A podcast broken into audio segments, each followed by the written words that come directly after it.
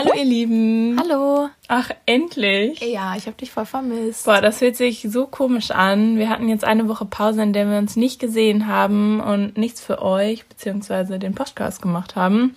Ja, mir geht's genauso. Für unsere Verhältnisse haben wir uns auch echt lange nicht gesehen. Ich finde, das ist so ungewohnt. Also sonst sehen wir uns eigentlich fast täglich. Ob beim Sport oder in der Uni. Wir haben eigentlich fast für jede Klausur zusammen gelernt. Ja, Uni steht ja jetzt still, aber wir sehen uns eigentlich trotzdem fast jeden Tag. Ja, irgendwas zu erzählen oder bequatschen gibt's ja bei uns auch immer, ne? ja, das stimmt. Bis jetzt kann ich dich auch noch sehr gut leiden. Danke. Ich dich übrigens auch. Ja, okay, fangen wir an. Wir könnten wahrscheinlich noch mindestens zwei Stunden ohne Unterbrechung weiterreden, aber wir sind ja alle hier, um etwas zu lernen. Ähm, bevor du jetzt das Thema vorstellst, was eh alle anhand der Überschrift erraten können, kannst du uns ja noch kurz unsere Einleitung runterrasseln. Genau, willkommen zu unserem Podcast Stimmt die Chemie. Hier erzählen wir von spannenden Themen aus der ganzen Welt, aus dem Labor und unserem Alltag. Das Fachwissen versuchen wir aus einer naturwissenschaftlichen Sichtweise zu vermitteln, die jedoch auch Nicht-Chemiker verstehen können und vor allem sollen. Genau, unser Ziel ist es ja, die Chemie etwas schmackhafter zu machen, weil sie natürlich nicht den besten Ruf hat. Äh, es gibt ja genügend, die sagen, oh Gott, wie könnt ihr das denn studieren? Aber es ist eigentlich relativ spannend, wenn man jetzt nicht gerade irgendwelche Herleitungen oder Mechanismen auswendig lernen muss. Ja, wirklich. Also wer ein Problem mit Auswendiglernen oder Mathe hat, sollte sich dann vielleicht dann doch nochmal überlegen, ob das das Richtige für ihn oder sie ist. Ja, ich meine, wenn ihr gerade in eurer Findungsphase seid und gerade überlegt und euch nicht sicher seid, ob ihr das studieren wollt, möchtet oder was anderes, könnt ihr uns auch gerne schreiben und wir versuchen, soweit es geht, alle offenen Fragen zum Studium zu beantworten. Ja, genau. Also Nachrichten immer bei Facebook oder Instagram. Über unsere Seite stimmt die Chemie. Okay, kommen wir zur Sache? Ja. Heute geht es, wie in unserer letzten Folge schon vorgewarnt, um Genmanipulation. Pflanzenzüchter greifen schon seit Jahrtausenden in das Erbgut von Pflanzen ein, indem sie zum Beispiel verschiedene Arten miteinander kreuzen. Genmanipulation bedeutet jedoch eine Manipulation am genetischen Material von Lebewesen mit der Absicht, gezielte Veränderungen herbeizuführen oder neue Kombinationen von Erbanlagen zu entwickeln. Seit ungefähr 40 Jahren gibt es gentechnische Methoden, um das Erbgut von Pflanzen zu verändern. Das erste Experiment mit gentechnisch veränderten Pflanzen in Deutschland wurde 1990 durchgeführt unter der Leitung des Max-Planck-Institutes. Dabei wurde das Erbgut von 60.000 Petunienpflanzen verändert, indem ein zusätzliches Gen in die DNA eingebaut wurde. Petunienpflanzen sind kleine süße Blumen für die Blumenkästen, die vor den Fenstern hängen. Ich hoffe, ihr könnt euch darunter jetzt was vorstellen, sonst müsst ihr das eben googeln. Im ersten Experiment ging es darum, dass sich die weißen Blüten in Lachsrote verändern. Das hat auch gut funktioniert und dann kam der zweite Teil. Da sollten die Blumen gefunden werden, bei denen durch ein natürlich springendes Gen die Erbanlage für die lachsrote Blütenfärbung zerstört worden war. Das heißt, dass aus lachsroten Petunien somit nicht nur lachsrote, sondern eher wieder weiße Pflanzen entstehen. Die Forscher erwarteten nur wenige weiße, lachsrot gesprenkelte Petunien, aber das Ergebnis des Experimentes sah anders aus. 60 Prozent der Pflanzen wiesen eine weiße lachsrote Sprenkelung auf. Ja, die Vielzahl der gesprenkelten Pflanzen ist auf den langen, heißen Sommer mit hoher UV-Strahlung zurückzuführen. Dass Umweltfaktoren einen so großen Einfluss auf die Genaktivität haben können, war für die Forscher eine neue Erkenntnis. Für die Kritiker war es jedoch der Beweis dafür, dass Gentechnik unberechenbare Risiken mit sich zieht, die nicht kontrollierbar sind. Also ich meine, das war ja gut für die Forschung, aber für uns jetzt keine Lebensveränderung, ob du jetzt weiße oder pinke Petunien vom Balkon hängen hast. Ähm, das Interessante ist ja jetzt eher, wie man das auf Lebensmittel oder unsere letzte Folge beziehen kann. Genau, in der letzten Folge haben wir über Pestizide gesprochen und wieso sie auf unsere Lebensmittel gespritzt werden. Die Genmanipulation soll eigentlich die gleichen Effekte bei den Pflanzen hervorrufen wie die Pestizide also eine Resistenz gegen Herbizide und Insektizide, Trockentoleranz und einen erhöhten Ertrag. Ganz ersetzt werden können die Pestizide jedoch nicht. Die Gentechnik kann lediglich den Einsatz von Pestiziden verringern. Das heißt, ohne Pestizide geht gar nichts. Aber es wäre doch eigentlich schon mal eine ganz gute Idee, oder? Also ich finde es irgendwie ein angenehmerer Gedanke, wenn die Pflanze ein ausgetauschtes Gen hat, als wenn 15 verschiedene Pestizide auf der Pflanze sind. Ja, also ich finde das ganz genau so. Trotzdem ist die Genmanipulation von Pflanzen in Europa überwiegend verboten, mit Ausnahme von Spanien. Beispielsweise in den USA sind genmanipulierte Pflanzen auch erlaubt. Dort werden unter anderem gentechnisch veränderter Soja, Mais und Baumwolle angepflanzt. Die weltweite Anbaufläche solcher Pflanzen beträgt sogar 200 Millionen Hektar und davon sind 50 Prozent nur Soja und knapp 31 Prozent Mais. Ja, in Deutschland sind genmanipulierte Pflanzen seit 2009 verboten. Davor gab es den Genmais zum Beispiel auch hier. Begründung für das Verbot waren dann potenzielle Umwelt- und Gesundheitsrisiken. Weitere wissenschaftliche Untersuchungen ergaben jedoch kein erhöhtes Risiko im Vergleich zum konventionellen Anbau. Durch die konventionelle Züchtung werden Pflanzen nämlich viel stärker verändert als durch das Einführen einzelner fremder Gene. Ja, überleg dir das mal. Es ist einfach unschädlicher, die Pflanzen zu manipulieren und es wird trotzdem verboten. Das wäre ja eigentlich ein großer Punkt auf der Pro-Liste, um das zuzulassen, oder? Ja, irgendwie voll dumm. Aber das wird bestimmt und hoffentlich bald erlaubt werden. Die genmanipulierten Pflanzen werden durch den Giftstoff des sogenannten Bodenbakteriums BT vor schädlichen Insekten geschützt, indem die Forscher das Gen für Giftstoffe aus dem Bakterium in die Pflanze einschleusen. Für den Menschen und andere Tiere ist das Toxin nach dem heutigen Kenntnisstand ungefährlich, da es sehr spezifisch wirkt, also nur die jeweilige Insektengruppe abtötet. Komisch, dass es dann jetzt noch nicht erlaubt ist. Ja, ich habe auch gelesen, dass Wissenschaftler versucht haben, Gene aus der Narzisse, also den Osterglöckchen, die wir jetzt hier überall gesehen haben, auf die Reispflanze zu übertragen, damit diese vermehrt den Naturfarbstoff Beta-Carotin bildet. Die Reiskörner erhalten dadurch eine goldene Färbung und haben daher ihren Namen goldener Reis. Mit dieser Möglichkeit könnte man der weit verbreiteten Vitamin A-Mangelernährung in Entwicklungs- und Schwellenländern entgegenwirken und so tausende Menschen vor dem Tod retten. Ach krass, das wäre eigentlich richtig gut. Ich meine, wenn man so leicht Menschenleben retten kann, dann sollte man es vielleicht auch einfach machen.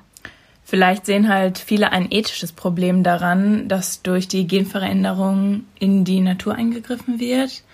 Aber ganz ehrlich, also mit Pestiziden greift man auch total in die Natur ein, finde ich. Also ja. klar ist das ein Unterschied irgendwie, oder? Aber ja, das macht eigentlich keinen Sinn. Ich meine, ja. so oder so, beides ist nicht so optimal. Nee. Ja, wo wir gerade dabei sind, darüber zu sprechen, was ethisch angebracht ist und was nicht. Was hältst du eigentlich von der Genmanipulation beim Menschen? Oh nee, also, boah, das ist eine super schwierige Frage. Ähm, also ich finde, auf der einen Seite ist das eigentlich falsch. Ich meine, in unserer zweiten Folge reden wir ja auch über Botox zum Beispiel, auch wenn das jetzt irgendwie natürlich anders ist. Aber davon halte ich ja jetzt auch nicht so viel. Und wenn es einen Eingriff betrifft, der halt nicht unbedingt notwendig ist, sollte man das eigentlich, finde ich, nicht machen. Deswegen finde ich, dass gewollte Genmanipulation am Menschen verboten bleiben sollte, weil zum Beispiel, wenn sich eine Mutter oder ein Elternpaar ihr Traumkind formen möchte, ich meine, darüber muss man halt mal nachdenken und sich Merkmale wie blaue Augen, blonde Löckchen und lange Beine für ihr Töchterchen wünscht und sich das einfach so mit ein bisschen Schnippschnapp da reinschneiden kann in die Gene. Das finde ich halt ja, genau, als würdest du dir ein Kind so designen. Ja, ich backe mir meinen Traummann. Genau. Aber wenn es jetzt zum Beispiel so um vererbbare Krankheiten wie AIDS oder Trisomie 21 geht, dann finde ich, ist die Genmanipulation eigentlich eine richtig gute Sache, weil meine Meinung ist, ich finde, keiner hat es einfach verdient, mit solchen Handicaps auf die Welt zu kommen. Ja, ja, das sehe ich genauso. Aber man muss halt immer wissen, wo die Grenze da liegt. Aber überleg doch mal, also wenn ein kaputtes Körperteil einfach nachwachsen könnte oder sich ein Organ neu bilden könnte, also wenn irgendwie das Herz kaputt ist und du einfach, wieso auch immer, dann dir ein neues Herz wachsen lassen könntest, das wäre so krass einfach. Man muss aber definitiv klare Grenzen ziehen, damit das halt an Menschen irgendwann erlaubt werden kann und kein Unsinn damit gemacht wird. Okay, kommen wir jetzt mal zu der sogenannten Genschere, die das Entfernen und Austauschen bestimmter Erbgutabschnitte überhaupt erst möglich macht. Und zwar ist das die CRISPR-Cas9 Gentechnik-Methode, kurz CRISPR. Diese Methode wurde 2012 veröffentlicht und ist sehr präzise und kann ganz gezielt die gewünschten Gene manipulieren. Genau, jetzt ist die Frage, wie arbeitet die CRISPR-Genschere genau? Dafür fangen wir mal ganz vorne an. Die DNA bestimmt, wie ein Körper aufgebaut ist und alle Eigenschaften. Jedes Lebewesen besitzt eine einzigartige DNA und die besteht aus tausenden Abschnitten und das sind dann die Gene. Diese enthalten dann bestimmte Informationen, zum Beispiel über unsere Haarfarbe oder unsere Blutgruppe. Die CRISPR-Technologie haben sich die Forscher von Bakterien abgeschaut, indem sie die DNA dieser genauer untersucht haben. Die Bakterien verwenden diese Methode nämlich zur schnellen und effektiven Abwehr von Viren. Okay, jetzt aufgepasst. Jetzt wird's nämlich ganz kurz etwas komplizierter. Danach geht's aber dann normal weiter. Also lasst euch nicht abschrecken von dem ganzen Biozeugs, was jetzt kommt. Das Ganze läuft dann wie folgt ab. Wenn ein Virus das Bakterium infiziert, wird die Virus-DNA eingeschleust und Teile davon werden dann von dem Bakterium in die eigene DNA eingebaut. Dieser eingebaute Abschnitt nennt sich dann CRISPR-Abschnitt. Das Bakterium fertigt jetzt von seiner eigenen DNA mit diesem Abschnitt drin Kopien an, wodurch DNA-Hilfen entstehen, die sogenannten CRISPR-RNA. An der Stelle kommt jetzt das Eiweiß Cas9 zum Einsatz, das im Bakterium enthalten ist. Dieses Eiweiß kann Viren unschädlich machen.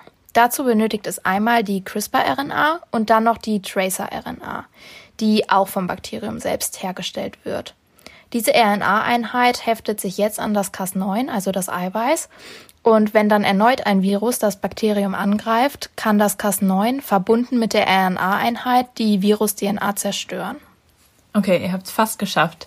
Das Tolle ist jetzt, dass diese RNA-Einheit bestehend aus CRISPR-RNA und Tracer-RNA im Labor aus menschlicher DNA als fertiges Paket hergestellt werden kann. Dadurch wird erreicht, dass das Cas9, also das Eiweiß, wenn es sich dann an die RNA-Einheit heftet, menschliche DNA zerschneiden kann.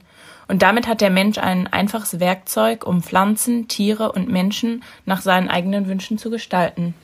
Genau, dadurch kann es dann halt auch möglich gemacht werden, wie wir schon meinten, kranke Gene zu reparieren oder auch zum Beispiel Eltern mit Erbkrankheiten zu gesunden Nachwuchs zu verhelfen.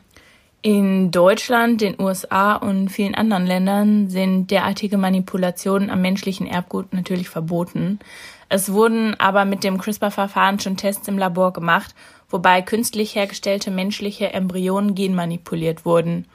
Bisher sind sich die Forscher jedoch einig, dass das Verfahren noch zu fehleranfällig und zu riskant ist, um es am Menschen selbst auszuprobieren.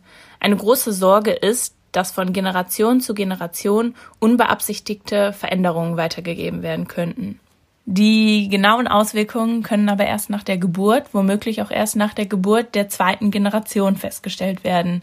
Das bedeutet also, CRISPR ist alles andere als unbedenklich oder irgendwie sicher.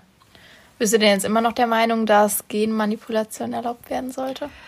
Äh, ich glaube, es können schon echt schlimme Sachen damit angerichtet werden, wenn man mal irgendwie das auf andere Stoffe bezieht.